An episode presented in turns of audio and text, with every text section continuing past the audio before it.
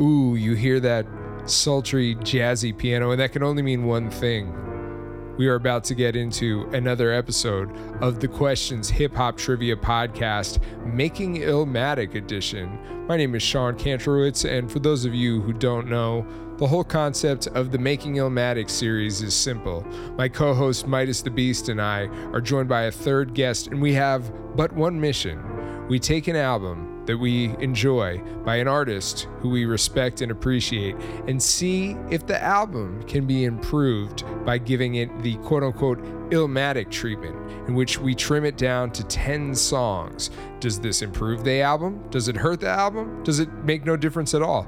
That's what we aim to find out. And in this episode, we are joined by a good pal of mine. He is one half of the Breaking Atoms podcast, one of my favorite hip-hop podcasts based out of the UK. His name is Chris Mitchell, aka Kinetic. He's a musician, he's a writer, he's a podcast producer. He's somebody whose opinion I really respect. I've been on their show, and the Breaking Atoms crew have also been on The Questions as guests in the past. So I asked Chris, hey, what album would you do if you came on the show? And he pretty immediately came up with Busta Rhymes' second album from 1997, When Disaster Strikes. This is an album that epitomizes so much of what we know about the 90s and is by many considered to be the best album in Busta Rhymes' catalog. You'll have to let me know in the comments and however else you want to reach me where it stands for you. You can hit me up at sean@questionshiphop.com. Let me know how you're enjoying the show. Let me know if there are albums that you want to see us do or guests that you want to see on either the Making Illmatic version of the show or as a guest on the Questions regular format. This was a really great episode. We have a good time. As always, things get a little fraught with emotion, with tension and passion, we'll say, but it's a good time. I want to give a shout out to everybody who has been supporting the show. A lot of continued growth on the podcast charts. If you haven't done so already, leave a review, rate, and subscribe to the show. As my Stony Island brethren, Open Mike Eagle, says, it helps the robots love us. And we want the robots to love us so the show can continue to grow and be discovered. So much cool shit happening over on the Questions Patreon, including a bonus clip that was not included in this episode, but is from this very session. If you want to join a group of like-minded rap nerds and get early access to episodes, bonus content, discussions, and a whole lot more, I urge you to support the show and go to patreon.com/thequestionshiphop. I've got a link for it in the show notes. Well, that's enough talking out of me. We are going to dive straight into it. This is the Questions Hip Hop Trivia Making Illmatic with Chris Mitchell on Busta Rhymes, When Disaster Strikes. Let's get into it. Who did it first? Who did it best? Who did it worse? That's the question.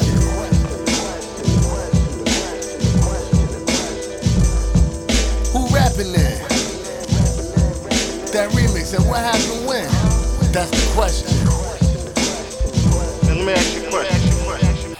And if you ain't know what needs, then my guys know what you need. Some answers to the questions.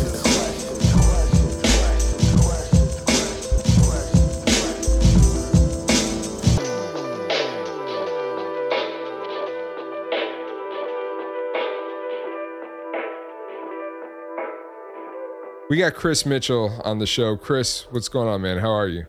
I'm doing very well. It's Sunday evening over here. I'm chilling, just watching TV and living life. I'm good. I'm good. How are you? I'm good, man. I'm ready to talk about some rap. I'm ready to talk about some Busta Rhymes with my co-host, MidaZ the Beast. MidaZ, what's good? We out here. What's really good? Wow.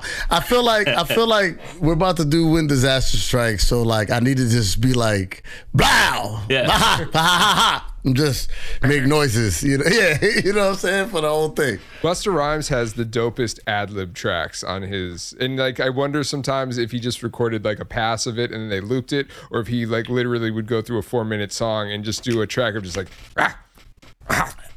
As a recording artist, one of the things that is phenomenal about listening to Bust, and I revisited this album a lot over the last couple of days, is like when I do my ad libs, they sit in like, all right, here's a spot for ad lib to go. Bust has none of these rules. Like there's none. The ad libs have no rhyme or reason to them. There's no science. It don't even. It's just there. He'll put an ad lib over a word. He don't care. Yeah. Like it's just. He's crazy with it, so it's funny. Yeah. So Chris, what made you want to choose "When Disaster Strikes" as the album that we're going to put onto the surgery table today?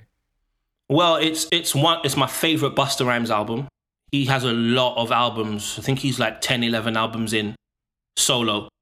That's not even counting the Flip Mode stuff and Leaders of the New School. But it's an album I really, really love, and I have fond memories of this album. You know, walking to school, listening to this album on my Walkman.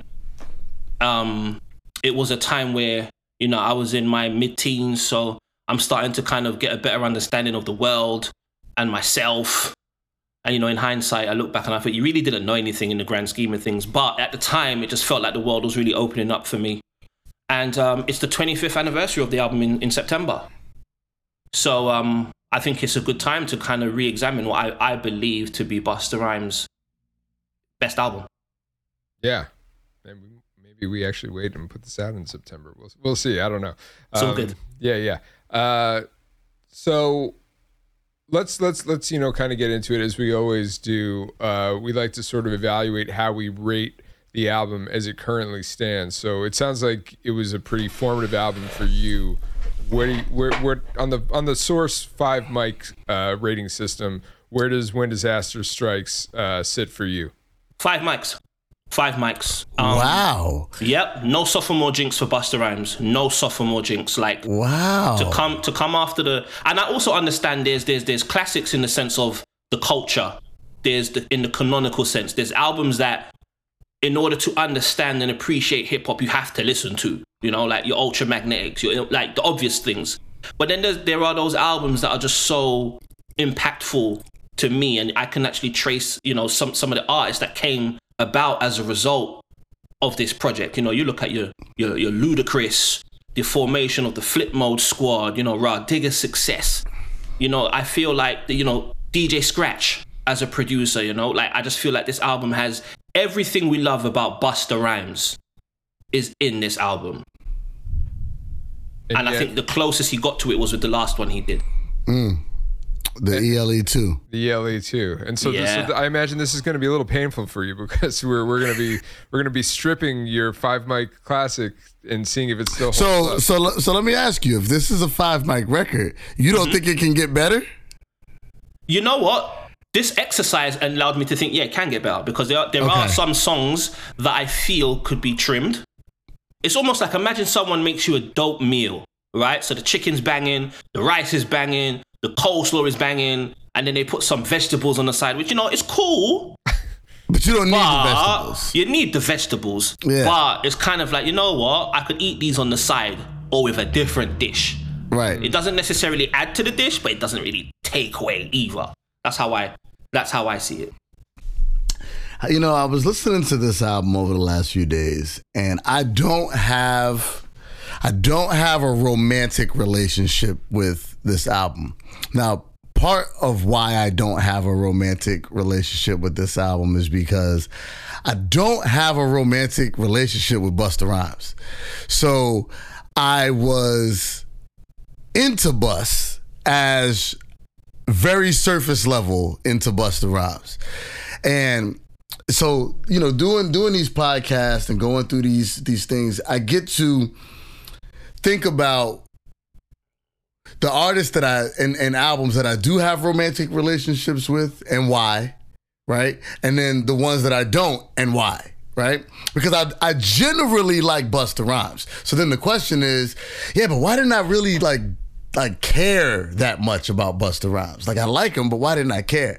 And in listening to this, the album that kept popping into my head in comparison to it was one we just recently did on the podcast, which was Red Man's Muddy Waters. which would have been the year before, right? And there's a lot of parallel between those records for me in the sense that, like, there's a lot of rapping for rapping's sake, right?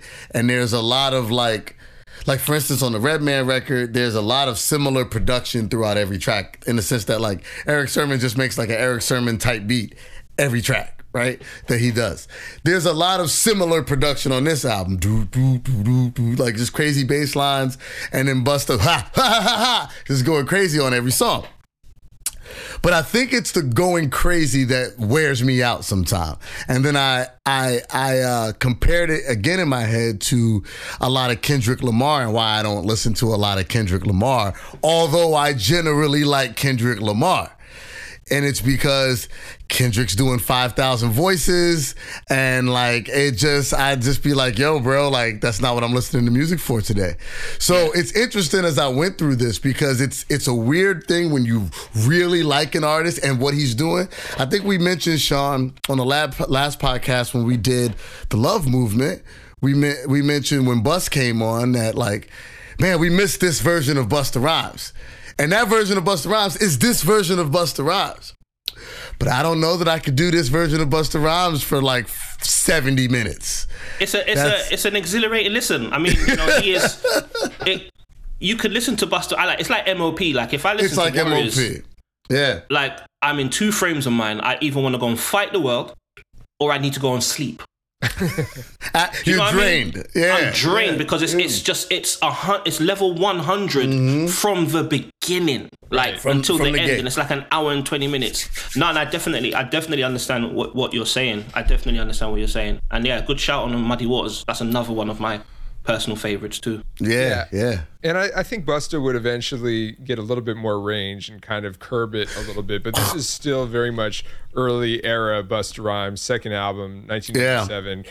You know, just a year after his debut. The Coming, yeah. This year, The Coming. The Coming is, and I feel like this is not always a popular take, but that's what we do on the show, you know, just, you know, speaking from our hearts here. The Coming is, in my opinion, Busta Rhymes' best album. That's the one that I have the most romanticized relationship with. I listened to it the most. When it came to his other material, including this album, I guess starting with this album, he for me is the consummate singles artist, and that he's always great for incredible singles.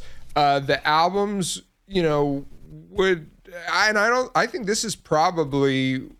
It's not a hot take to say this is in the upper echelon of his albums, but for me, my relationship with him is more in single doses. And I don't know if it is so much about the wild energy so much as, I don't know. I think that it's hard. I was trying to think of this too. I was like, there's something with Bus that's missing for me. Right. And it's super funny because as the albums go on, because I think, and going back to what we were talking about when we were mentioning his feature on the Love Movement, this Busta is my favorite version of Busta. Sure. After a couple of albums, we stopped getting this Busta, right? He turned into speed rap Busta more. You got more of that, and then you also got more of like coke rap Busta, right? Which is I like to call Raekwon Busta, right?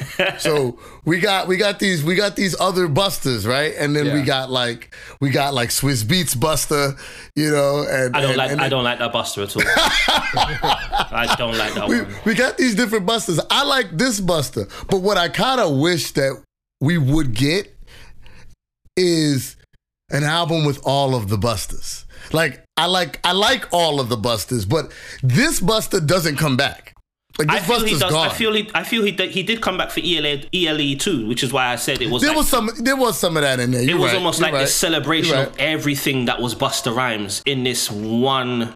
The Busta Rhymes sampler platter, if you will. Exactly. But I totally understand. I totally understand what you're saying. And yeah, the Swiss Beats Busta, I'm not with it. No. I'm on my New York shit. That was cool. That was alright. That was Swiss, wasn't it? Yeah, that was Swiss. I'm talking. What is it? Turn It Up from. From ELE2. Yeah. Or no, wasn't that on? Was that original extinction level? I know. Yeah. Oh, well, yeah, but also, what was the Daft Punk? Touch It. That was good. Touch It. That was good.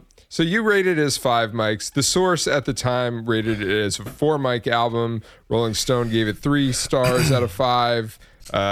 You know, and NME gave it 7 out of 10. Entertainment Weekly gave it a B. So, you know, this is a generally well-regarded album. Mm-hmm. For me, I would say I think that this is probably like, this is hurting me because you just professed early on how much you have a romanticized. He started with it. It's a 5-mic album. And so we're this is going to hurt. We're just here to break your heart today, Chris. Come on, man.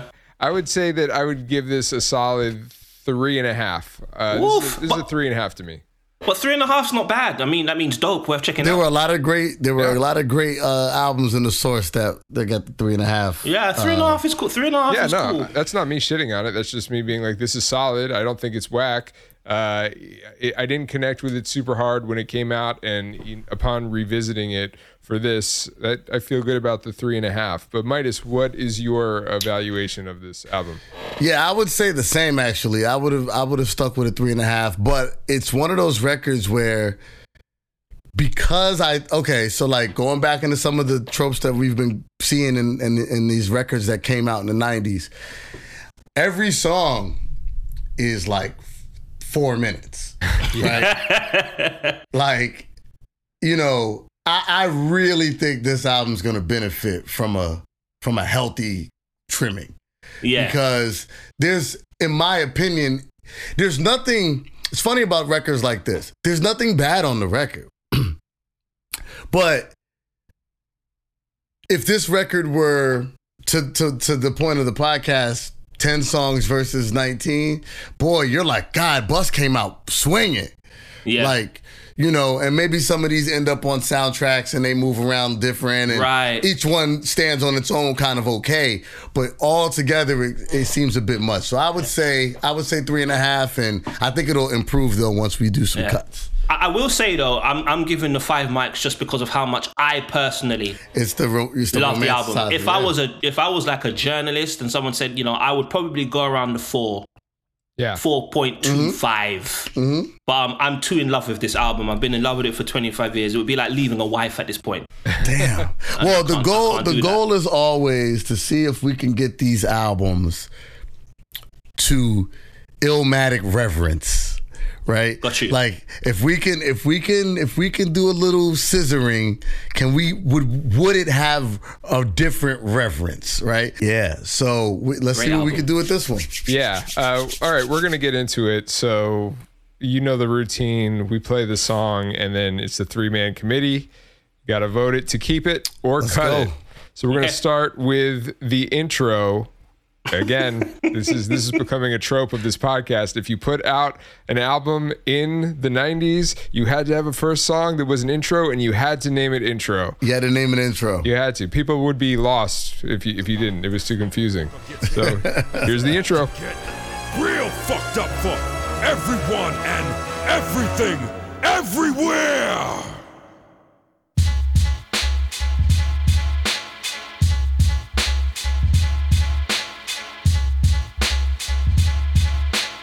What a time capsule. Come on. Yep. So here's the thing. I'm gonna just come out the gate. The 90s was real crazy about these intros.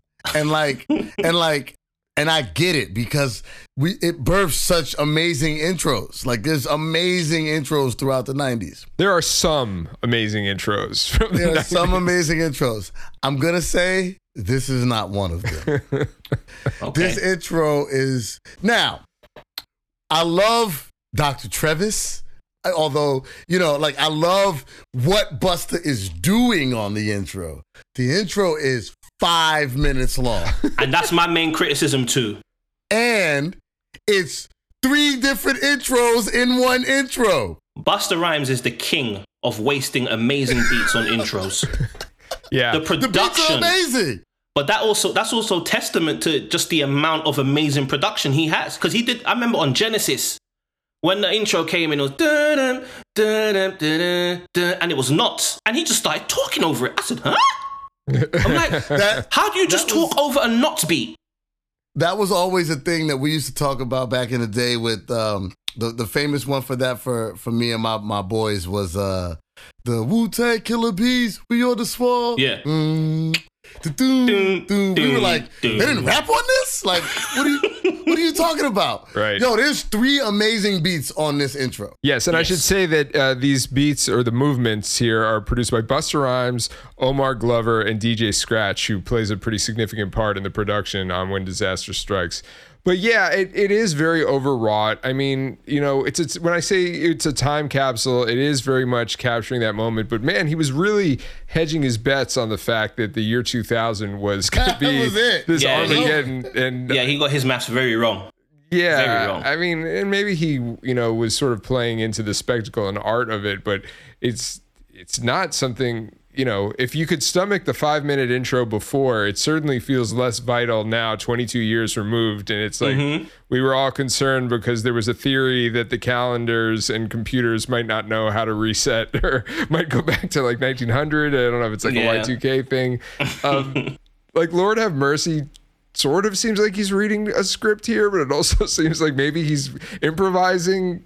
I felt like he was reading, but I think the significance of having his voice at the beginning, because it was the same on The Coming. Right. His alias was the voice of the Ten Commandments, so it fits in with that whole apocalyptic end of the world type thing. And he was next up. Like that was the plan. He was next. So he's almost the first and last voice you hear on this project. He was like next. And if we're going to talk about hip hop heartbreaks at any point, Lord Have Mercy's album not coming out to this day does not sit well with me. Same with the Fab Five. I can't get over it. Like, I think 90s hip hop fans, we need therapy because we've had to deal with some serious heartbreak. Do you have the bootleg of the Lord Have Mercy? I have like 7 songs from it. Yeah, that joint with Meth was crazy. Lord Have Mercy was next. Yeah, he was. His voice is, gosh, and, yeah.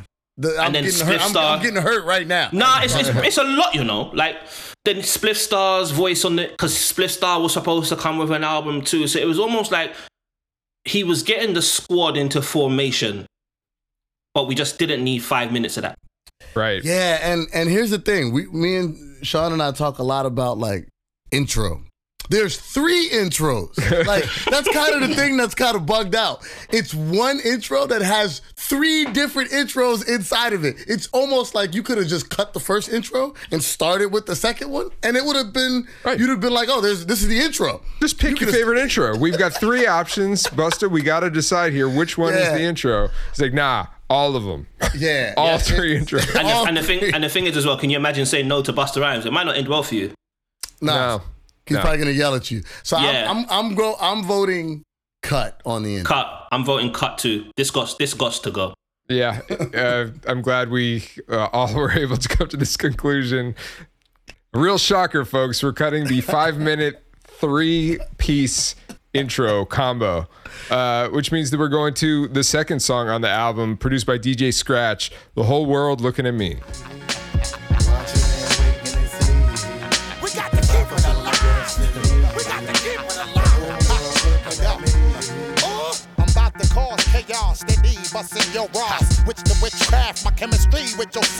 This is the intro. Yeah, it should have started right there. Yeah. Start right there. The sophomore album, 1997. The death of Biggie and Tupac. The album's actually dedicated to Biggie. It's almost like Busta Rhymes said, I'm here now.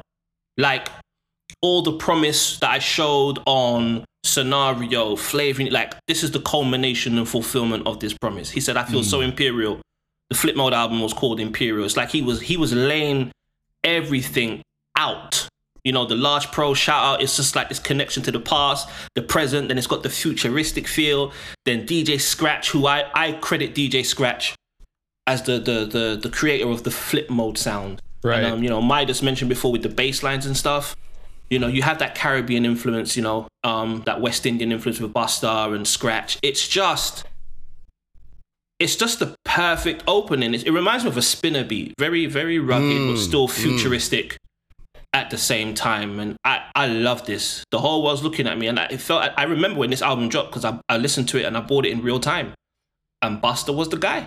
He was the guy. You brought up a good point about being what the statement of the record is in the sense of, like, This is like The Coming was the intro, coincidentally, but this album was the attempt at the fulfillment of the promise, right? To your point, like, yo, this is what I do. You know what I mean? Like, yeah, you had the scenarios, you had the flavor in the ears, you had, you know, these different opportunities to kind of see me kind of represent, but watch me. And like the first album didn't do that the way that this album attempted to do that, in my opinion. I think the first album was more of a who is this? You know what I mean? Like, we were just kind of waiting for it.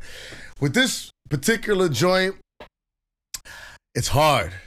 It's hard. I don't like it as the first song on the album. I like it track 4 or something like that. There's a couple of different joints on this record that, like, to me, even the next joint, where if it would have started there, I'd have went, okay, yeah. It kind of starts to, it's weird because it's a hard beat, but it's also just mellow. Like, it's pretty low energy. It's just low energy. Yeah. For him to have so much energy, it's kind of low energy. So I was like, you know, okay. Now, it's a keep for me because I think the song is dope and the song should be on the album. I just don't like it as the first song on the album. Okay. But it's a keep. I'm gonna keep it too. I'm gonna keep it too. It's just that first verse alone. Some be needing couple buffering. Follow my instructions. Like the vocab on this as well? Come on. He's going crazy. Busta Rhymes' vocabulary is incredible, actually. Like, he's the first person I've ever heard just say the word rambunctious in general conversation. Like, his vocabulary is nuts. he really is an incredible MC, which is, I think, what... it's kind of underrated, low-key. It is underrated, and I think, you know, I've had this conversation, ironically, about Ludacris, and I know this is probably another podcast, you know, topic, but Ludacris, I think, is wildly underrated. He can rap his ass off, had huge smashes, and kills every guest verse he ever does, which is kind of what you can say about Busta Rhymes, too. They occupy the same lane. Yeah. And I really do think that part of the underrated nature of both of them is because they made music videos that were kind of funny, which seems like a real fucked up thing. The humor. Yeah. The humor almost undermined it when, like, honestly, if you think about it, and if we, like, think about the craft of performance and, you know, you could say writing or storytelling or whatever, comedy is very hard to do. You know, it's very easy to be dramatic. It's more difficult to really, you know, wield humor as a tool in your arsenal. I'll throw one more at you. And I'm saying this now. I might have mentioned this in some way throughout earlier pods. So we'll keep a running tally of this if this becomes a thing. The albums that the whole hip hop landscape generally looks at as all-time classics, the ones that we kind of all agree on are untouchable classic albums, they all have, if not the whole record, they all have big moments of seriousness attached to them. Right. And I think where you somebody like a Busta Rhymes, we talked about it on the Red Man record or Red Man episode, when you just don't ever get serious, it's people are gonna only have a surface level love with you as a whole. I think he's serious, but he's not like tugging at my... There's no heartstring being tugged at. It's weird because I wouldn't say that Busta Rhymes doesn't have seriousness on his albums. The album is called When Disaster Strikes. It has a very dramatic intro. And, you know, for the most part, even if you heard some of the songs that had videos, if you heard them removed from that, it doesn't necessarily convey the, for lack of a better word, goofiness or lightheartedness that the that the videos would convey. So I don't know. It's complicated. And maybe we're going to... Go ahead, Joel. No, I was going to say maybe we're going to peel the orange a little bit more as we continue to dissect this. For me, this song would be a cut because I just think it's a little low energy and it doesn't sit for me well as the opening track. I honestly trimmed, you know, and again, we're trimming this to 10 songs. So there's going to be a lot of losses. So for me, I had a vision of the album starting with the song a bit later, even in the. But you know, you guys are keeping it, so I gotta support my guys. I feel like this hurt you a bit. I gotta keep it. I mean, damn. It's you know what it is. It's like I'm really fascinated to hear how people feel about an album I love. And I think it's really dope. I mean, yeah, someone who's made albums and MidaZ, we've all made albums here. Yeah. It's, you know, the sequencing part can be challenging. It can be very challenging. It's often the part of the album making process I enjoy it the most, and I spend the most amount of time on it. Because I wanted to tell I believe in sequencing at a high level, but I think most rappers are not equipped to be the sequencer of their own albums. Yeah, I agree. You almost need an objective, outside party. But again, to your point, Chris, kind of hard to tell Busta Rhymes anything, especially at this point too, because you have to think about it. He's kind of the shit from the jump. He's the leader. He's the leader of Leaders of the New School. He was a leader of the New School. He outshines everybody on the fucking Tribe, Scenario, and then the remix. And then he has, I was reading articles and interviews that sort of like did a retrospect on The Coming, in which he did express that he was having a lot of anxiety and he wasn't feeling very confident about it because he never wanted to be a solo star. He wanted to be in a group. And he was like, I really don't know what I'm doing. I think Dante Ross might have also spoke about this a bit. He did. And, lo and behold, The Coming was a smash. At least Wuha was a smash. So I think that this is really, he's kind of, if he's not there yet, he's definitely on the cusp of you can't tell me shit energy at this stage in his career. Agreed. Yeah. So it felt so Imperial. It did feel so Imperial. All right, so we're going to move on to the next track, also produced by DJ Scratch. It is Survival Hungry. Hey, yo, ooh, baby, what I feel is just the type of shit that make you act stupid for real. What the, y'all, before you try to wear these, you need to hear these. Welcome all y'all to my World Series, y'all. So this for me would have been the opener. It would have been opener for me too. Okay, I'm gonna. I love the song, by the way. This it's fire. This is like the melodies. Just he gets even more Jamaican on this song. This is the sound of a man about to say he's gonna cut a song, though. I tell you why though. Sean, I didn't read that. I didn't read it. I tell you why. DJ Scratch, who's one of my he's one of my favorite producers, bucket list guests for Breaking Atoms. I think he used the same sample on Onyx's album, Shut 'Em Down. He did 3 songs on there. So there's a song on Onyx's album called Street Niggas, and it's the same beat, just slightly different. And that's why I would cut this on, because I actually prefer the Onyx version. I'm being selfish. Ooh. But that's the only reason I'd cut it, just because it's like in 2 places essentially. You feel like you could get it somewhere else. Yeah, and plus I love that Onyx album, so I'm greedy like that. To me, this would be a keep. But we have to also address something that is specific to this song and this album.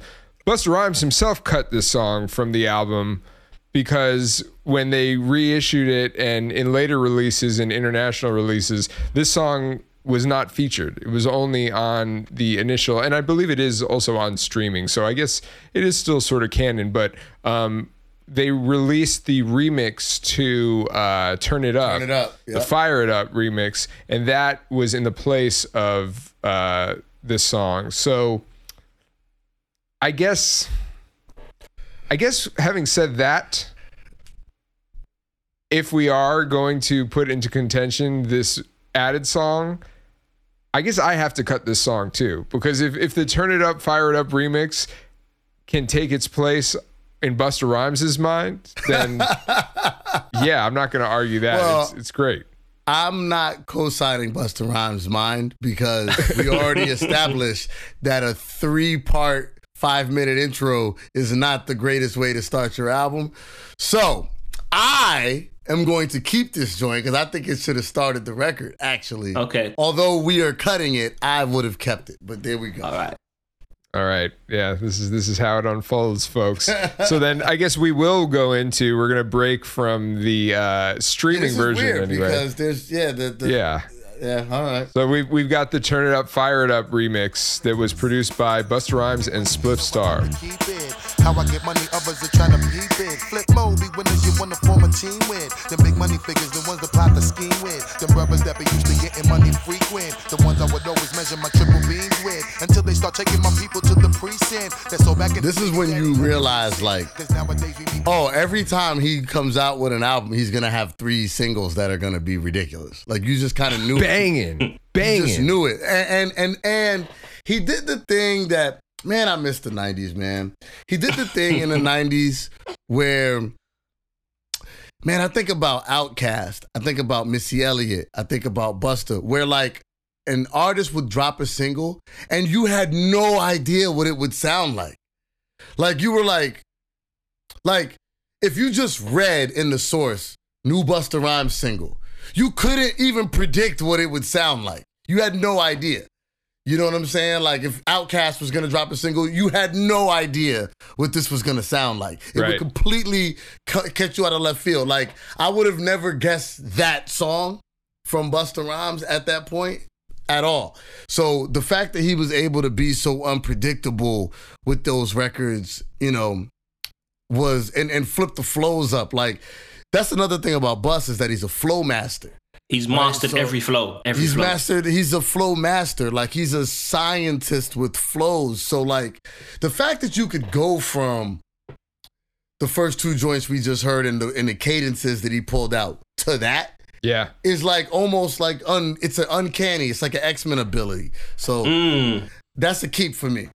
Also, shout out to the novelty of rhyming on the Knight Rider theme. That itself was like very cool as well. Right. And I think kind of almost nods to a bit of that, like, you know, humorous, clever, sly sort of persona that he had. Yeah, I mean, look, I said it like, to me, Busta Rhymes is the consummate singles artist, so we must preserve the singles at all costs. To me, It's never an instance of like, yeah, you know, like the single, he kind of watered it down. He never waters it down on the single. The single, he turns it up. He fires it up, I might even say. So my vote is to keep. Chris, what say you?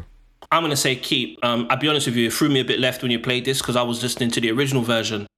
And I totally thought, oh, fire it up. And I'll definitely keep it because I just think it highlights the creativity, which I think is the calling card of Busta Rhymes. Yeah. Say what you want to say about his ability, you know, production, long intros. He's always creative, And I'm an 80s baby. Knight Rider was the one.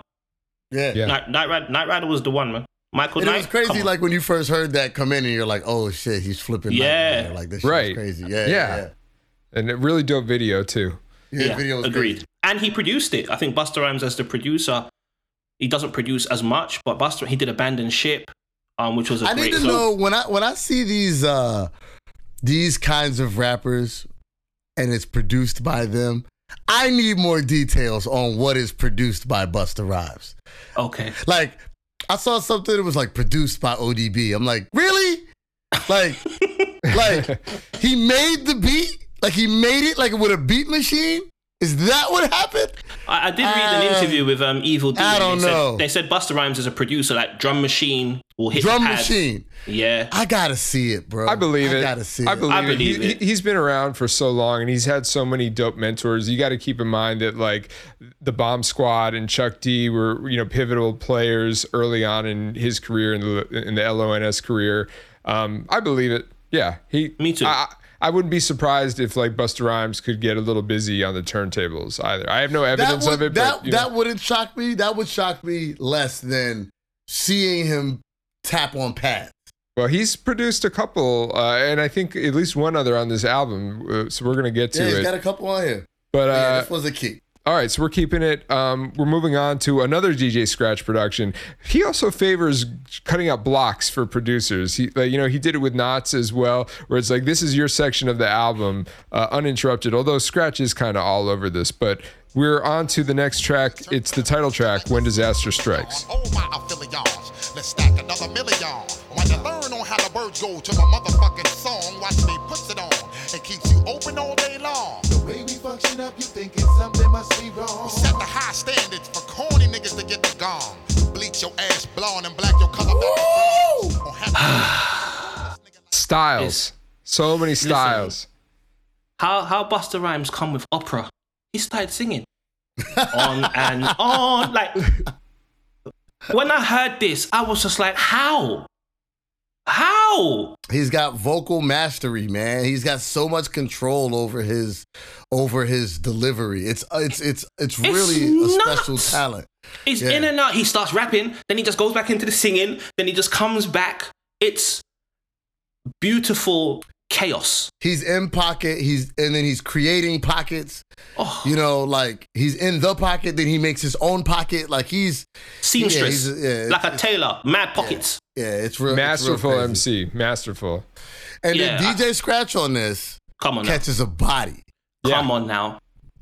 This is the Busta Rhymes sound though. Like this is the Busta Rhymes outside of like the singles thing. It's both his delivery and the sort of like tone of production like this. That's like, I don't have a better way to describe this, but it's slanted.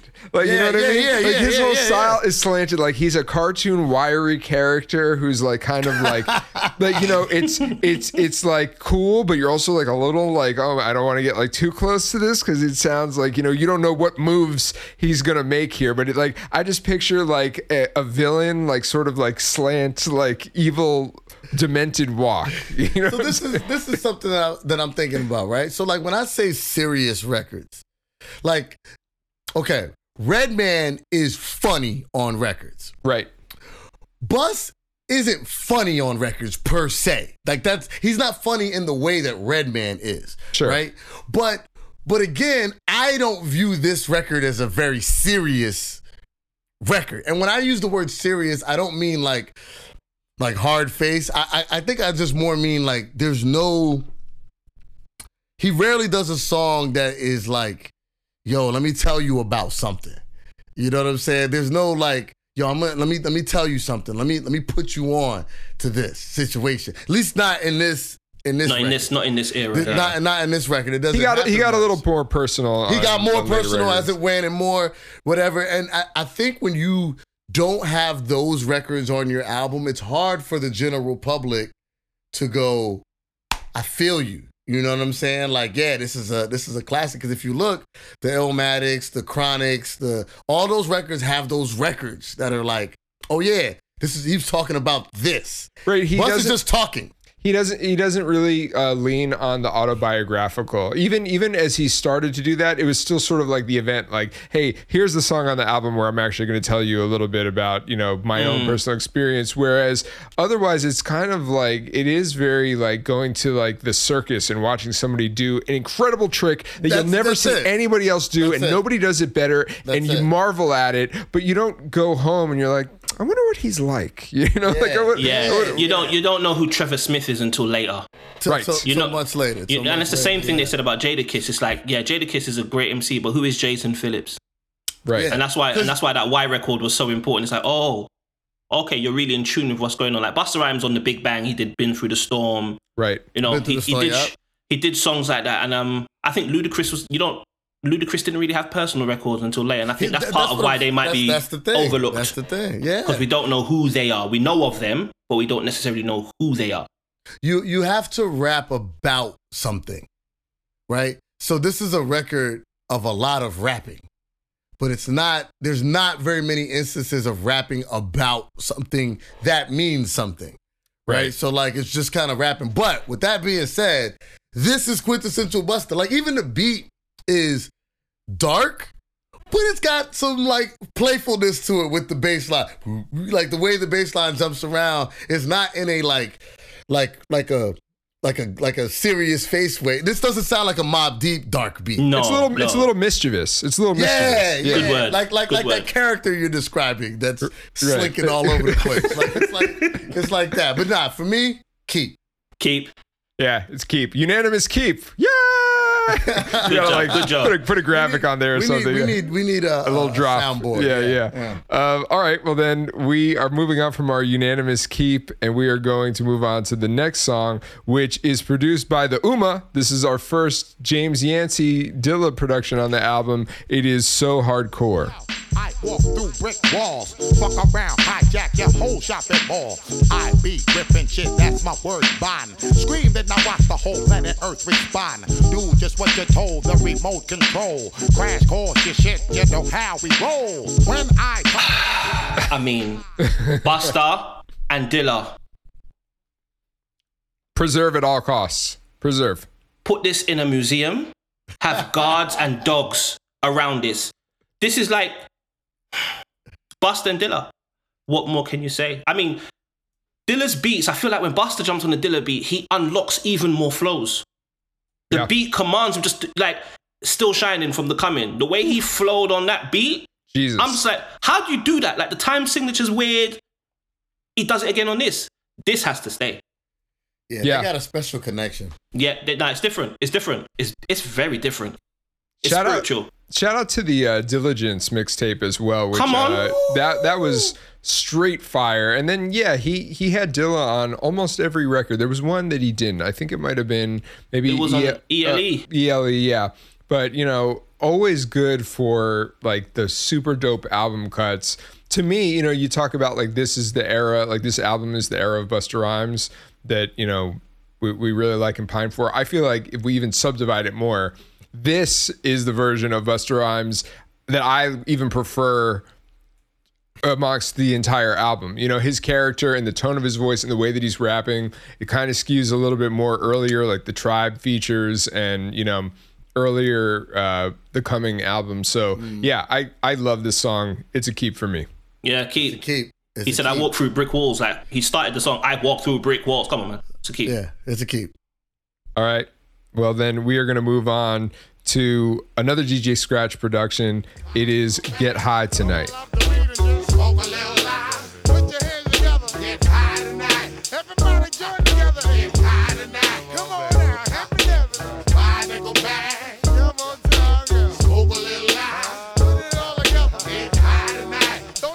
Is it bad?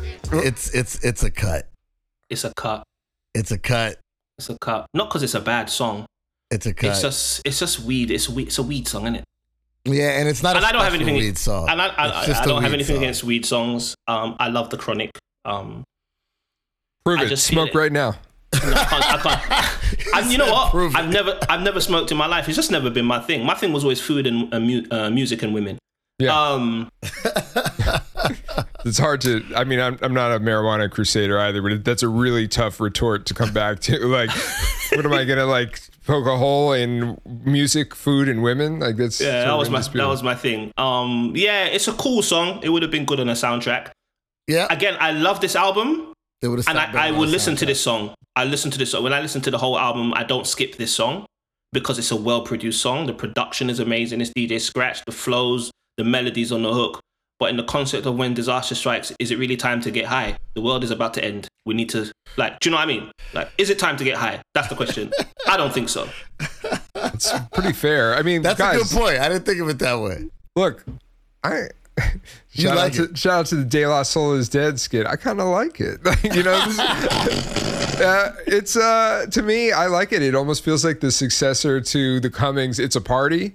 It's almost in the same exact place in the album too.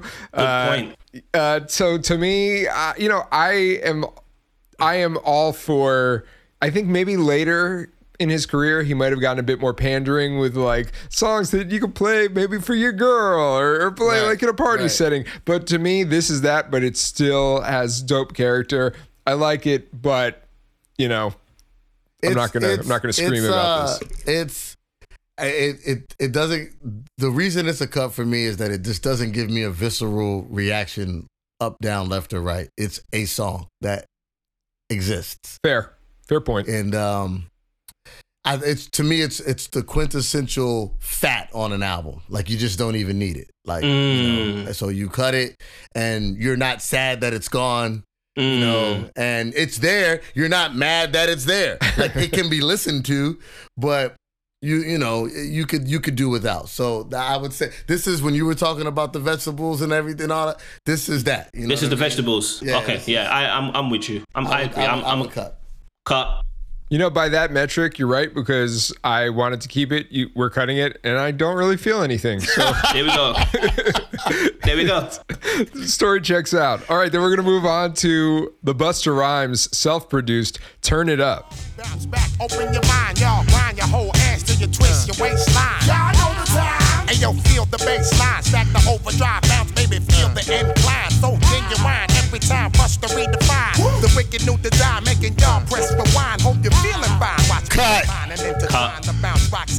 Here's why. You know what? I wasn't crazy about this song, actually. I do recall now when I first heard it. I wasn't crazy about it, and I was glad that he remixed it.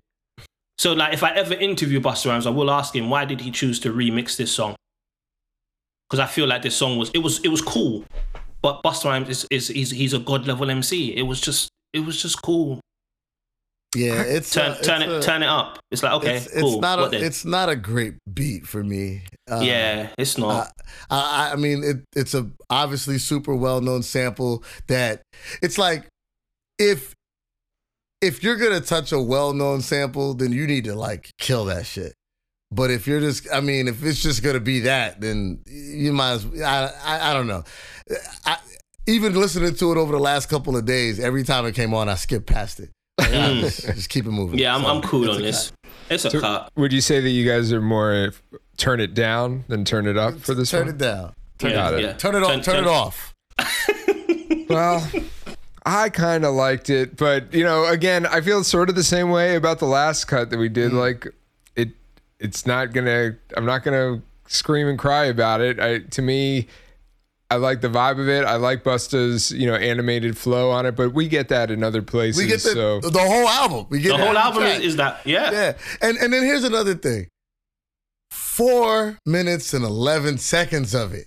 And is that how long this song is? Yes. 4 minutes and 11 seconds. Oh, no, I'm cool. I'm cool. And what they were doing in the 90s a lot that used to drive me nuts is like, you'd get these beats that that's the beat. Like, there's no new drops. There's no new... Doesn't change. It doesn't change. That's the beat. That's the beat for 4 minutes and 11 seconds. No, oh, cool. God, I can't do it. He didn't take the drum out one time?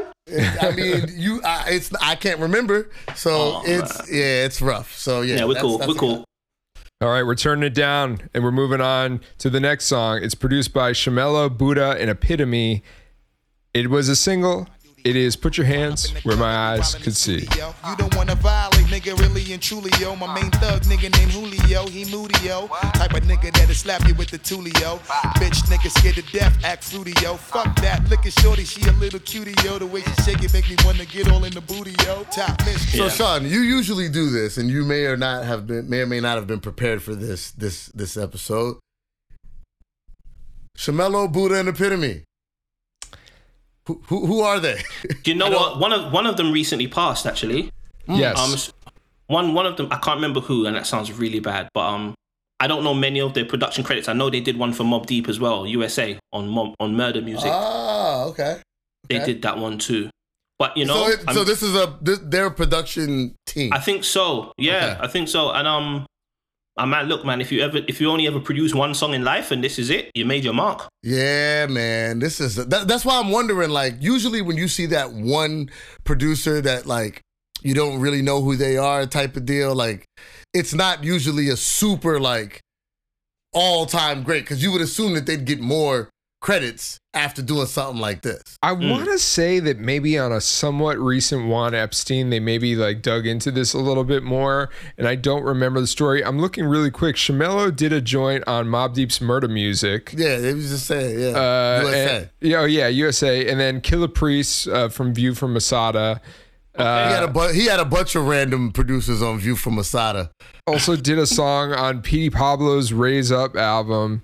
Random. You know, I mean, being, you know, in a bit of the game as well in the music industry and like producing and seeing how it goes. And, you know, I think a lot of times it just comes down to like either some of these guys just don't have the gas to keep producing, or it could be myriad. Was this just fed from like an A&R? Like, was this just like...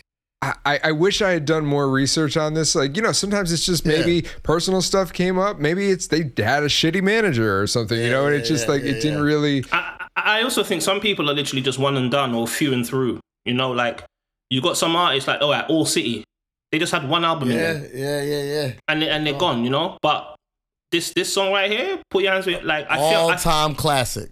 I feel like Busta reset things, the sound. It's like, it's tribal, it's ancestral, it's almost like I want to take my shoes off and just dance in a bucket of cocoa butter when I hear this.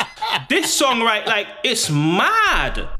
The flow, and then the video, then the whole Coming to America thing. Busta was really smart. He really tapped into, Coming to America, Knight Rider, that kind of... We're at an age now where we can look back and say these are classics, but, you know, even back then we was looking at, oh, remember that, or the old days, or, you know, things that were 10, 50. The way he was able to connect the past throughout this album, I just think it's really, I think it's really dope.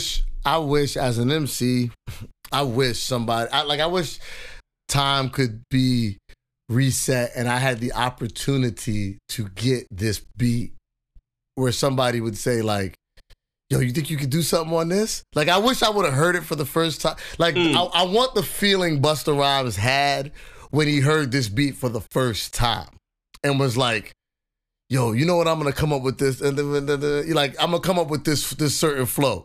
Like, the birth of this flow had to be such a fun thing for him to work on in the lab, because this is such a different record. This goes back to what I was saying about the Missy Elliott and the Outkast stuff, like these singles that we've never heard a song like this before this came out. No. Right. You know what I mean? So like, just to be able to hear a new sound like that had to be crazy, but all time great. Yeah. It's incredible. Dip It in Ember, the video, the style, everything. Yeah. It's an absolute keep. Yeah.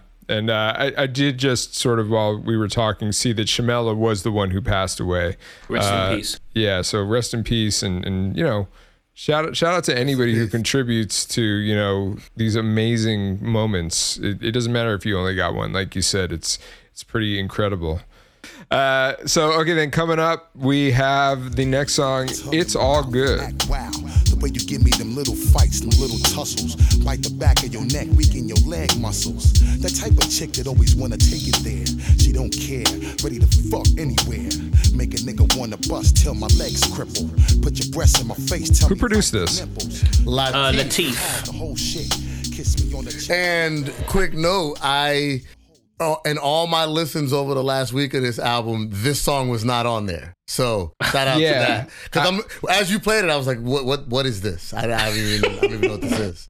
So yeah, this was a song that was cut from, or maybe it wasn't on initial. Do we know the order? Was it initial and then cut? It was initial. I remember when I got the first pressing. I'm pretty sure this was on there. I remember this being on my tape. So, ignorant American question. When you are getting initial pressings on records in London and in the UK, are they American imports or are they like UK? It depends. So, sometimes you get the American import, like, you know, you have to pay premium. I paid £20 for the listing, my little brother. Woo! Yeah, I bought it twice. Or sometimes what we would get is what you call like a UK bonus track. Right.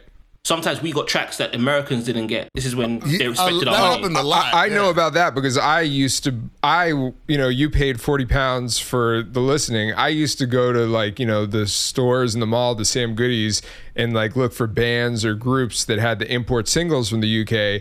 And I was paying like $18 to get a bonus song that I didn't even know what it sounded like. I was like, man, I hope this is good. And sometimes it was. Sometimes you get a really dope B-side and you instantly were elevated to cooler status because it's like, nobody has heard this. This is like even prior to Napster and file sharing. I'm pretty sure this was on the original pressing. Yeah, we'll have to one day do a UK versions versus Canada versions. Canadian versions. Yeah. Okay. Sometimes the Canadian versions would be crazy. Yeah, you guys had a version of Supreme Clientele that was nuts. We'll talk about something about that. We're going to sidebar. Offline. Yes. It's All Good, produced by Latif. I'm going to let you guys go on that because I didn't even hear that one and don't remember it too much. I mean, it's pretty smooth. I do enjoy the production on it. You know, for lack of a better reasoning, because it wasn't really too doctrined into my listening habits of this, and I didn't do a lot of listening. I don't think I actually owned this CD, so I just heard it from friends who had it. Mm-hmm. To me, it's just a cut, but in like the least, it's like I didn't even know you were here. So I, you know. Yeah, I'm kind of. I mean, I didn't know you were here. So yeah, I think I would cut it. It's a cool song. I like the production. I would have preferred to maybe hear someone else cool over it. From what I heard just now, yeah. I'd rather hear someone else over it. Busta Rhymes sex raps. I don't know. Yeah. I don't know. Come here, girl. You know I love the way you look. Yeah. It's like, is this really what I want to turn on? You know, that's the chilling with my wife. Shock and awe version of flirtation. Like if you know, spike your voice. Yeah. I think this would have been, just put this on a soundtrack or a compilation. Yeah, this could have been on the Boomerang soundtrack. Right. Good shout. You know what I'm saying? Absolutely. Yeah. So yeah, it's a cut for me. Are you enjoying this episode? Do you like the other episodes of the Questions Hip Hop Trivia? And do you want to support the show and get even more than you're already getting? Why have you not joined the Patreon yet?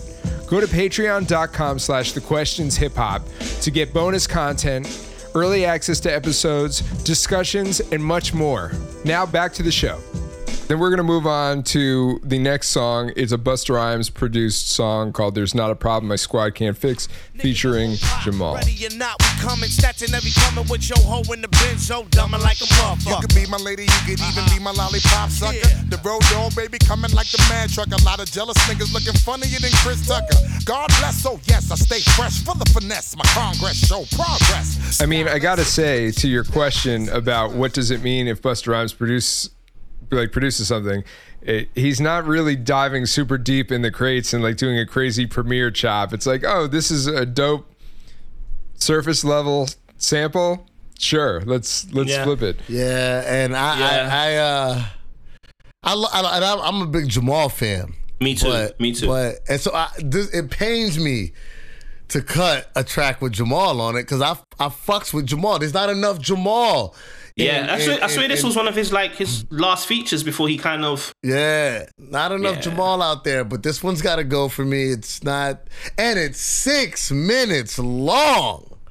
Well, it's like disco, man. You just let it on and, you let it ride. Oh, man. Okay. It's got to go. My vote is to keep it, and I like it. I like it in the same way. I feel like not a lot of people feel the same way that I do about the Busta Rhymes featuring song on Slum Village's Fantastic Volume 2.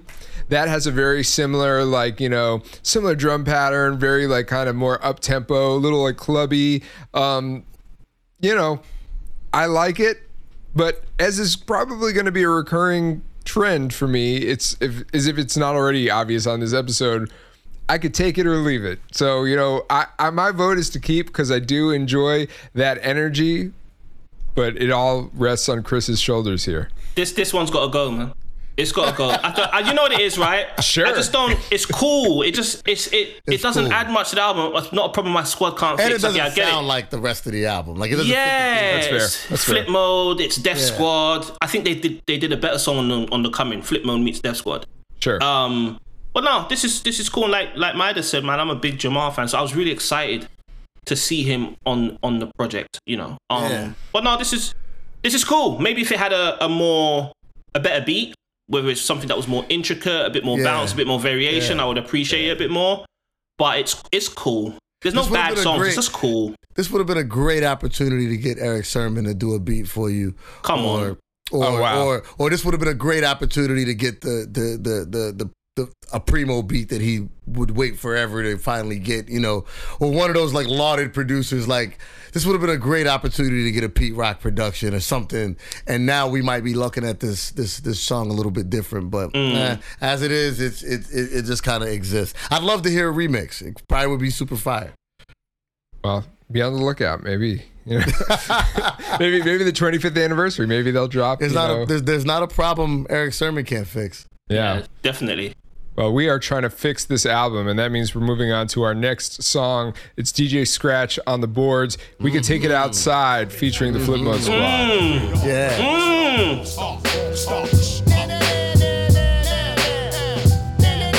Super size, right before your eyes. Bringing treats like potato pie. So shit and I shit on my. This song right here is the best Flip Mode lineup ever. I know Rock Marcy came on, but like, yeah, we missed a Rock Marcy verse on this. That would have been cool. I'm cool without it. Top. But this song here. But this song is already perfect. Listen, I don't know who the guy. This is one of the burning questions I have. If I ever speak to Busta Rhymes, is who was that guy serious when he was saying so precise? I'm like, who is that? Super dope. Like, who is that? And then Spliff Star. I'm in jewels like the ladies, bigger than. I said, oh. Yo. Everyone on this song went mad. You know what's funny though? So when I listen to Posse Cuts, I listen for who comes on. First of all, I'm real crazy about the intros of verses. Like, when you come in, how do you come in?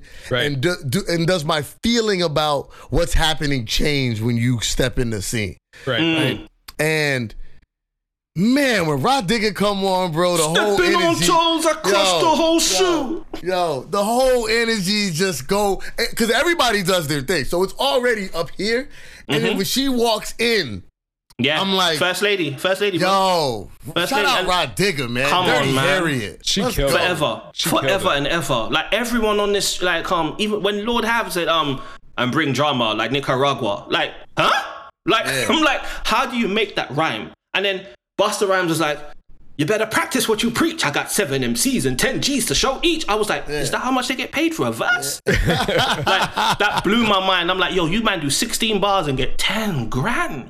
Yeah, I think somebody probably ran up on him later and was like, hey, I want to talk to you about this line that you had, Bus.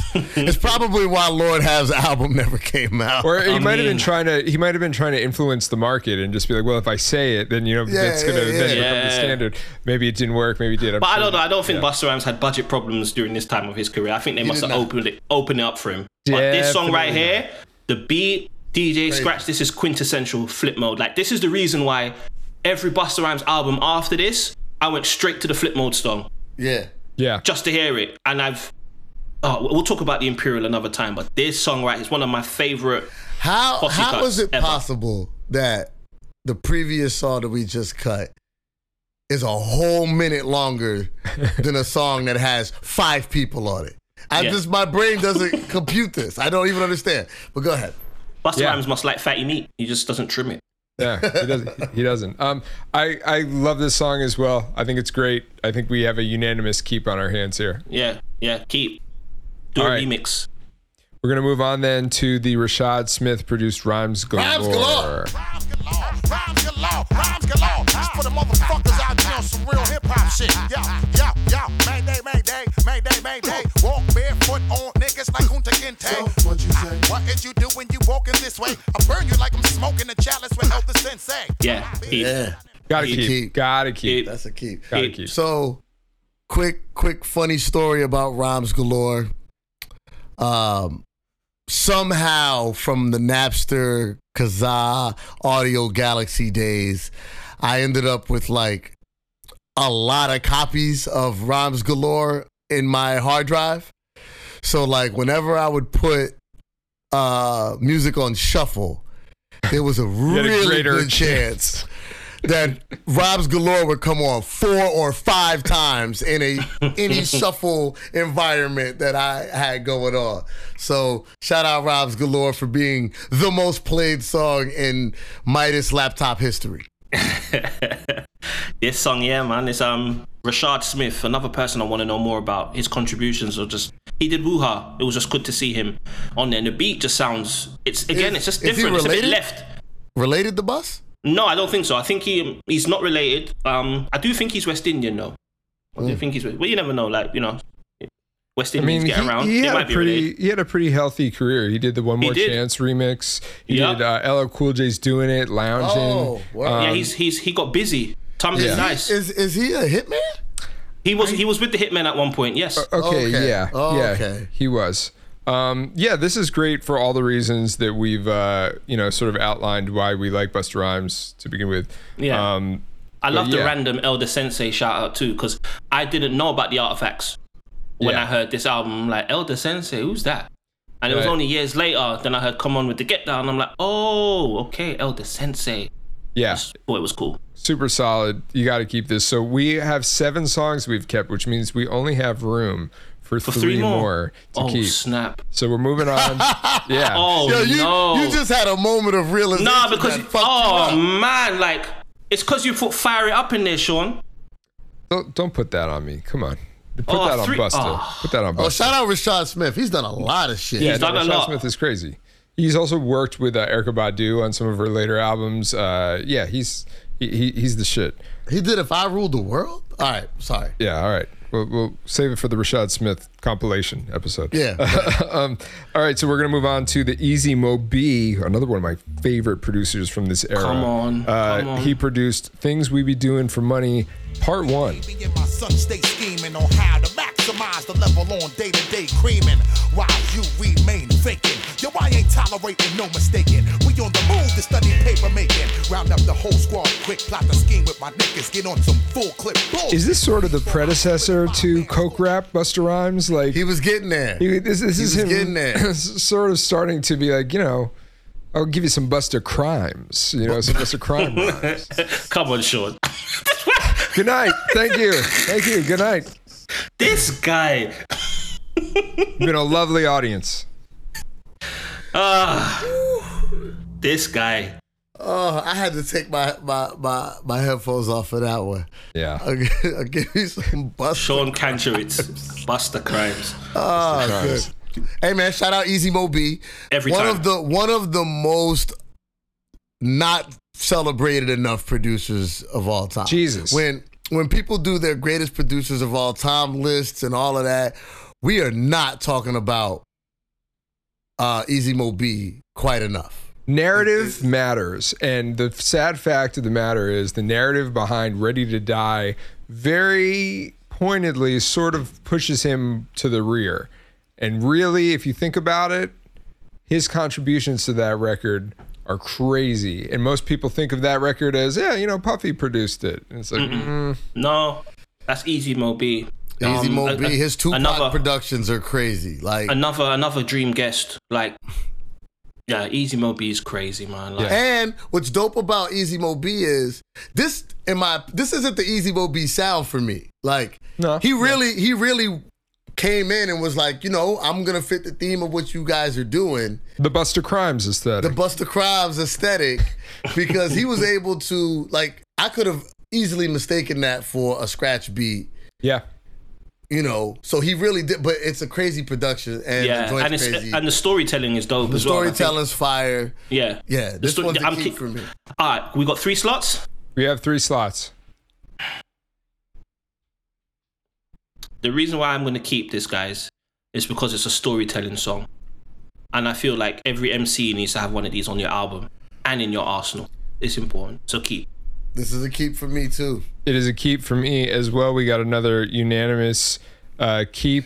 And we have done... Yeah. Keep. Something. So that means that we are going to move on to the Things We Be Doing for Money Part 2. Shout out to the excess of the 90s. And this one is produced by Agala and Clarence Dorsey. The way them niggas tried to play me, son, them niggas is whack. Hey, yo, rap, yo, you know it's only right we react. Call the whole squad, lay these niggas down, face flat. Hey, yo, boss, chill, calm down. I'll be there in 20 minutes. Uptown, 151 in St. Nick. I'm there quick. I told my featuring Rampage, Anthony Hamilton, and The Chosen Generation. This is another, you know, we're diving deeper into the Busta Crimes storytelling. Yeah, it definitely has that sort of dramatic, cinematic, almost mafioso-esque, you know, aesthetic to the beat, I would say. I feel like one of the things is that we've got to keep it, because if we don't, then part one is invalid. And this well, that too, but if we don't and the episode comes out, Agala might diss us on his IG. So okay, we've got to make sure that we don't. I don't want that for myself. I don't want the Agala smoke. No, I don't let want it be. He'll be like, yo, I heard this podcast, he disrespected me. I don't want to deal with that. So I think it's a great song, though. Keep it. It is a good song. It's a great song, and I think it's a two piece. It's two sides of the same coin. Yeah. Imagine listening to this album with part one and then there's like no part two. It's a bit mad. Could it have been one song? Absolutely. Possibly. Like, it could have been a beat switch. It could have been a beat switch. A beat switch. I mean, I don't need it to be 7 minutes or 8 minutes of one song, but like we could have figured out a way. We could do a making Illmatic of those two songs and make it work. But I think you got to keep it. You got to keep it. Plus, it was one of Anthony Hamilton's like early. Yeah. Super collaborations. Early. Yeah, I remember when I first heard of Anthony Hamilton, or I thought I did, when he like blew up. And I was like, oh, that's the same brother. Right. This. Yeah. And then you got the choir at the end with the gospel influence as well. And shout out for a good Rampage feature. I'm gonna tell you, wasn't a big Rampage fan.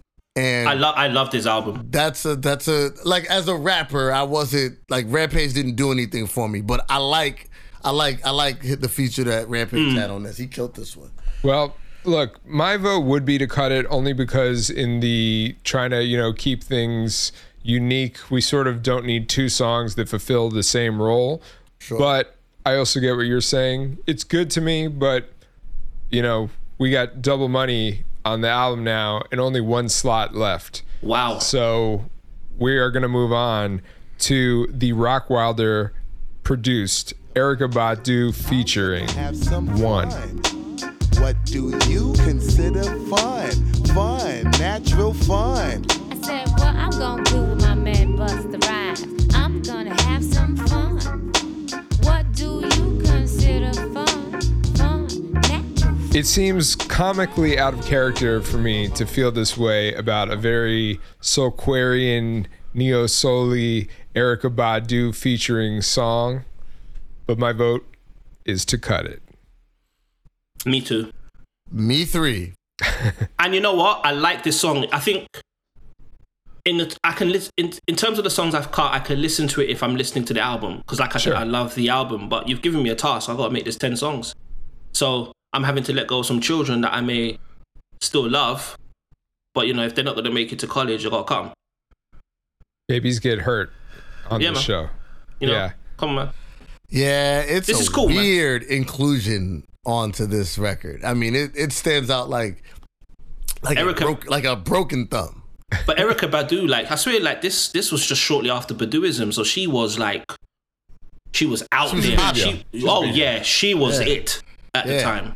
Yeah, and we got Erykah Badu bars on that one, but even still, and it's a weird Rock Wilder beat, like, it's a cut for me. I didn't enjoy it. Also doesn't really fit at all with the disaster impending theme, unless part of your preparation for the apocalypse is like, come on, man, should be packing your bags with her instead of just like talking about, Although hanging out with Erykah Badu has created the end of the world for some rappers. Men. Yeah. And some classics too. Yeah.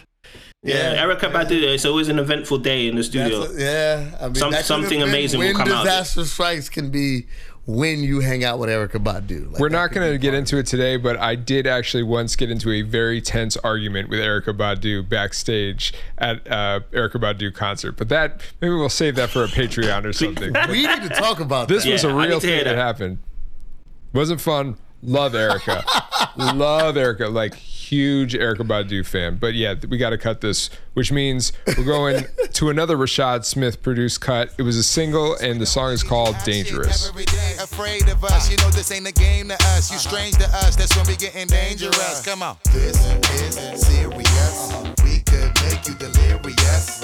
You should have a healthy fear of us. There's too much of us. It's dangerous. So dangerous. Come on. I love this song. This song is... to do woo-ha and then do this? Yeah. In the space of a year? Are you mad? Like,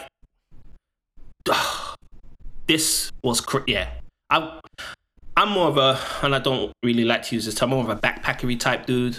But I like a good single. Yeah.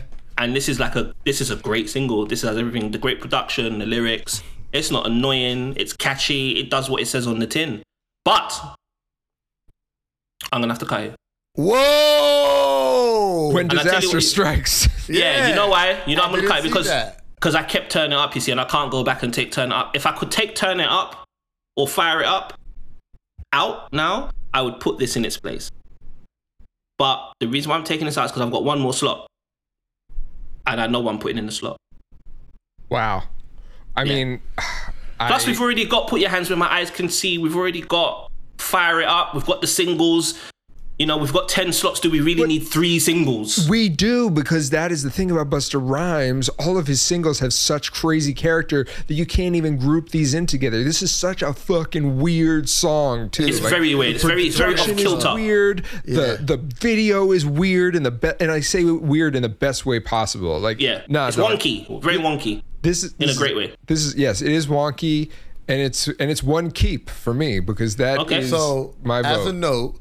As a note, we have to go through the whole record of keeps and cuts, and then we'll see if we've kept too much, because we might have to do a second round of cuts. So just as a note. But with that being said, this is a fucking keep for the kid. This signs the contract of these songs that you could never predict that would come down the pipeline and be just like, yo, what the fuck is that? Yeah. No, yeah, bro, I'm with you. This I think it's a great song. Great song. I just we'll go through the list and you'll find out why.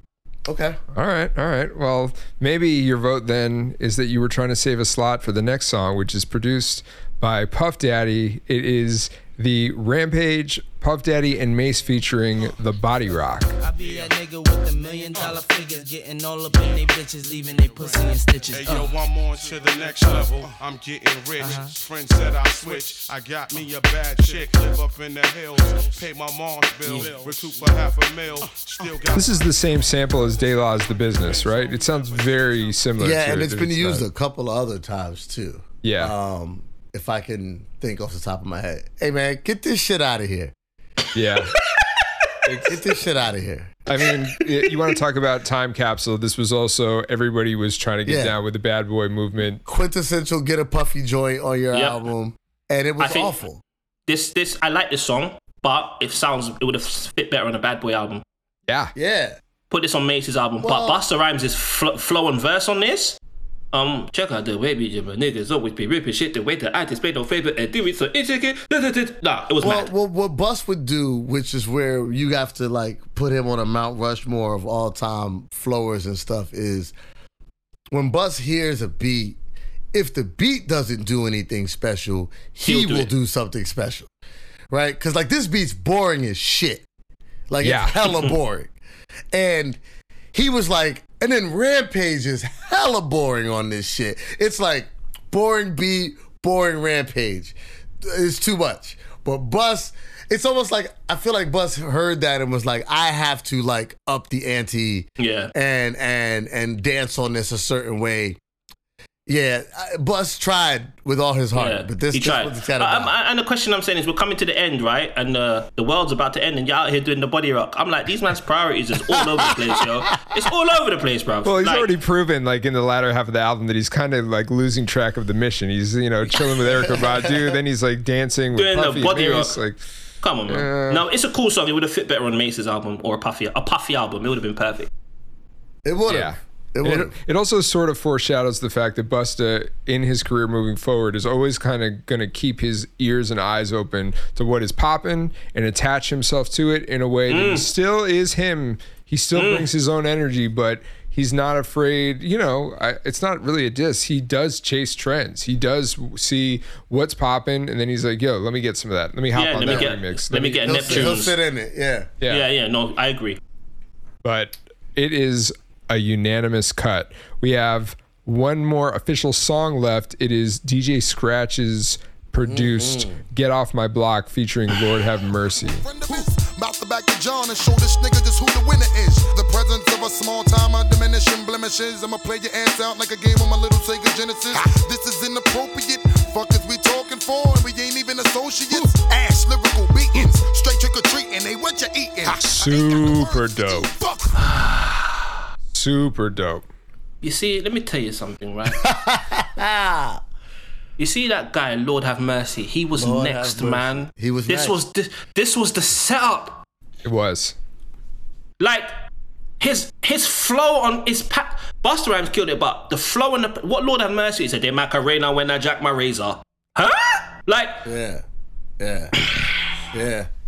Yeah, asthmatic Lord. Chest wheeze, Lord have. He was next. He was illest, next, man. He had the illest voice and the illest rap name. I remember when I first heard it, I was like, his name is Lord Have Mercy. Imagine being an MC. Why did I not think of this? Like, dude, if you're an MC and you're going to call yourself Lord Have Mercy, you have to deliver. Yeah. You can't, like, there's certain rappers who have names that match them. Like, Jizza, genius. Yeah. You are literally the genius, right? This guy, Lord Have Mercy, the voice of the Ten Commandments. It was the best rap name pairing with a voice of all time. His delivery was so off kilter. It was a mix of like singing, start and stop, and just like, and then the production, DJ Scratch again. Yeah, this was a great album closer. Get off my block, you know. Yeah. Who the unfamiliar cornballs? We need to start calling people cornballs again. I'm down. I'm going to start today. Yeah. I co-sign this. You unfamiliar cornball. Yeah. Yeah. So this is a keep for me. Keep. Unanimous keep, which means we have one song or track left, which is the outro. Yeah. And the whole entire Flip Mode Squad.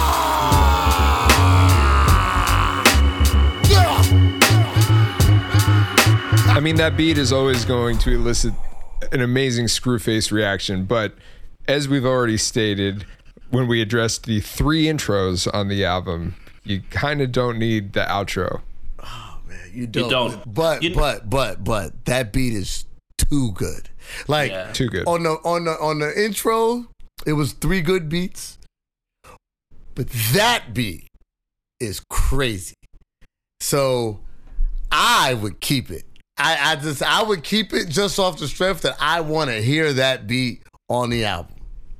I'm gonna cut it just because we cut the intro. But if there's a God out there and you listen to podcasts, don't forget to subscribe.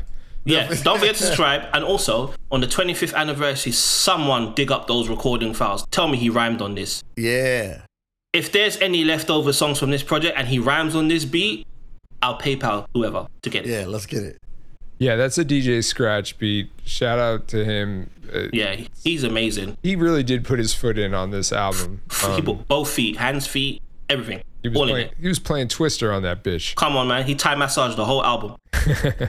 All right, so we're cutting it. So let me look at our track listing here. 11. We got to cut it down to 10. The track listing is The Whole World Looking at Me, Turn It Up, Fire It Up Remix, When Disaster Strikes, So Hardcore, Put Your Hands Where My Eyes Could See, We Could Take It Outside, Rhymes Galore, Things We Be Doing for Money Parts 1 and Part 2, Dangerous, and Get Off My Block. All right, I'm going to throw my ones out there.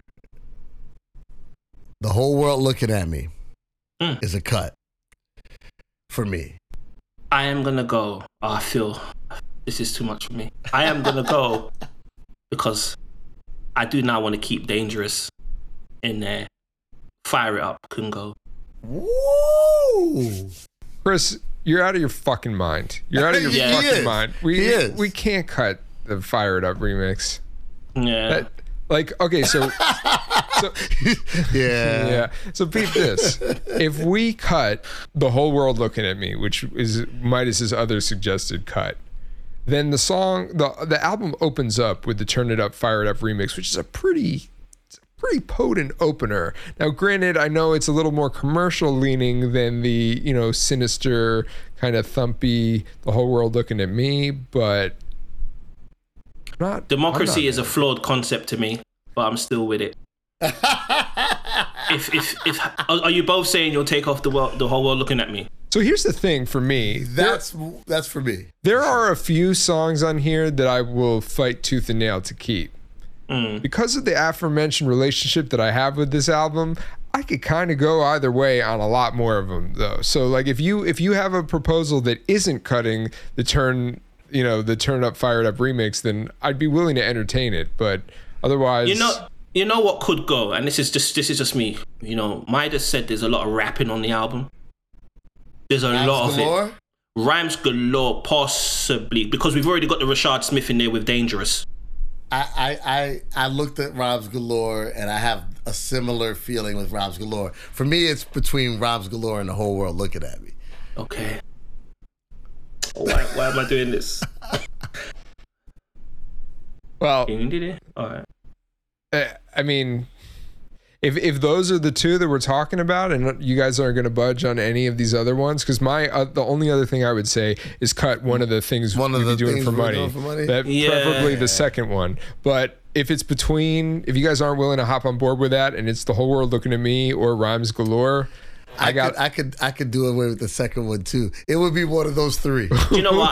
I could take out. I'm gonna go with Things We'd Be Doing for Money Part 2. I could live there. I could live there too. I could live there. That's what we're gonna do. So, amended track list, 10 tracks. Let me just make sure. 1, 2, 3, 4. Yep, 10 songs. Album begins with The Whole World Looking at Me. Then the Turn It Up, Fire It Up remix, When Disaster Strikes, So Hardcore, Put Your Hands Where My Eyes Could See, Rhymes Galore, We Could Take It Outside, Things We'd Be Doing for Money Part 1, Dangerous, and Get Off My Block. That's concise. That's potent. Concise. That's potent. I think it's got all the elements of what I enjoy from a hip-hop album in there. Variety of producers, lots of DJ Scratch. Yeah. What would you give it as your updated 5 mic rating? Like, where would you put it on that scale updated now? Probably like a 4.5. Okay, so we heard this album for you. Well, no, because he said from a journalist standpoint. I'm speaking as a journalist now. Like the fan in me is always 5 mics just because it means so much to me. Yeah. But from a hip-hop canon perspective, I'd say maybe a 4.5. It's still, I still think it's Busta Rhymes' best album, even in this shortened version. I really do believe that. Do you think the album in the shortened version is better than the album in the longer version? No, because there's some key cuts that we took out. Like, Things We'd Be Doing for Money Part 2 is important, just because I'm a big storytelling guy. Mm-hmm. And if I imagine hearing part 1 and it just cuts off and it's like, which part, like, huh? The story can't end there. It would be like most people's relationships with music videos in the 90s. It was like to be continued and then you never part 2. You know, if he had said to be continued, then I could live with it. But it's a two-piece. So yeah, there are some songs that I would keep. But you know, I could, a 13-track version of When Disaster Strikes would probably be the sweet spot. But this 10-track version is dope. I think it's dope, and I'm actually going to go and listen to it in the order that we've done it now. Mm. Yeah, we'll have a version of that too, a playlist. Okay, dope. What do you think, MidaZ? I think the album has improved. I think we've cut fat. Is there a song or two that we could have kept, and it maybe I wouldn't think that song or two is fat? Yeah, but in the efforts of getting the other songs off of it that were... Like, that Puffy song's awful. Like, that's gotta go, right? Like, there's songs on there that Erykah Badu song's gotta go. That fucking Get High Tonight. Get High. This gotta go. So like, I think we've improved the record in that sense. I started with a 3.5. I'll go up to a 3.754 in that range. Yeah, I will say, you know, you mentioned the Puffy song. The only redeeming feature of that song is there's a really good Spliff Star interlude at the end. I think it's a DJ Scratch beat, and he talk about, you know, the musical felon, the Black John Lennon, always keep the gap between the brief and the denim. I was like, ooh, Spliff Star's coming with an album. He never did it. I feel like Busta wrote that verse, but crazy. I mean, I wouldn't be surprised. I tell you, I was ready for this album. Was supposed to be the setup. I think this is the only thing with this album that I look back and I feel a bit salty about is it fulfilled the promise of Busta Rhymes, but I think Flip Mode Squad as a whole is probably one of the biggest missed opportunities. Yeah, yeah, and it's I think they could have done a lot more. I haven't revisited the Imperial in a long time, so I need that album there. Oof. He talks. It's another 5-minute intro, by the way. The Imperial's crazy. It's even got a Swiss beat song on there that I like. Yeah, the Imperial's crazy, but yeah, I think this turns now to a 3.754, somewhere between that for me. Yeah, I kind of side with you on that. It definitely improves the album. I'd given it 3.5 before. There are too many albums that I would ascribe the four mic writing to, or the four mic rating to rather, that I truly love more than I even like this version of the album. So I kind of hesitate to put it in 4. Yep. So for me, you know, we're getting a little microtonal here. I'd say 3.75, but we want to know what you guys think. For everybody watching and listening, definitely scream at us. There's links in the notes that you'll be able to let us know what we did right and what we absolutely butchered. So let us know. And big shout out to you, Chris. Thank you again for joining us. I feel like Chris is going to get a lot of support online for this album. So. I think so too. Thank you both for having me. Sean, you know how I feel about you and MidaZ, man. I've been familiar with you and love to stay in touch. Yeah, let's do that. That's love. Yes, sir. How'd we do? Did we improve the album? Did we totally fuck it up? What do you think? Where do you rank Busta Rhymes' second album? Is it his best album? What are your thoughts about When Disaster Strikes? I want to know all of this. So send me an email, sean@questionshiphop.com, or hit us up on all of our socials. I'll put links to that. Or join the discussion on the Patreon at patreon.com/thequestionshiphop. Big shout out to Chris Mitchell and MidaZ the Beast for sitting in and taking part in this always entertaining thought experiment. It was a lot of fun, and I look forward to these all the time, and I'm loving the feedback that we've been getting on all of these episodes. Big shout out to the Stony Island Audio crew. Salute to what I believe is one of the best podcast networks in music right now. Shout out to the Dad Bod Rap Pod, Fatherhoods, Secret Skin, Super Duty Tough Work, The Raw Report, Creativity in Captivity. We're taking over this hip hop podcast shit. The show's theme is by MidaZ the Beast and Zarism. The show is hosted and edited and produced by me, Sean Kantrowitz. Go to questionshiphop.com, follow us on all the socials, and we will see you next week with another episode of the Questions Hip Hop Trivia Podcast. Peace.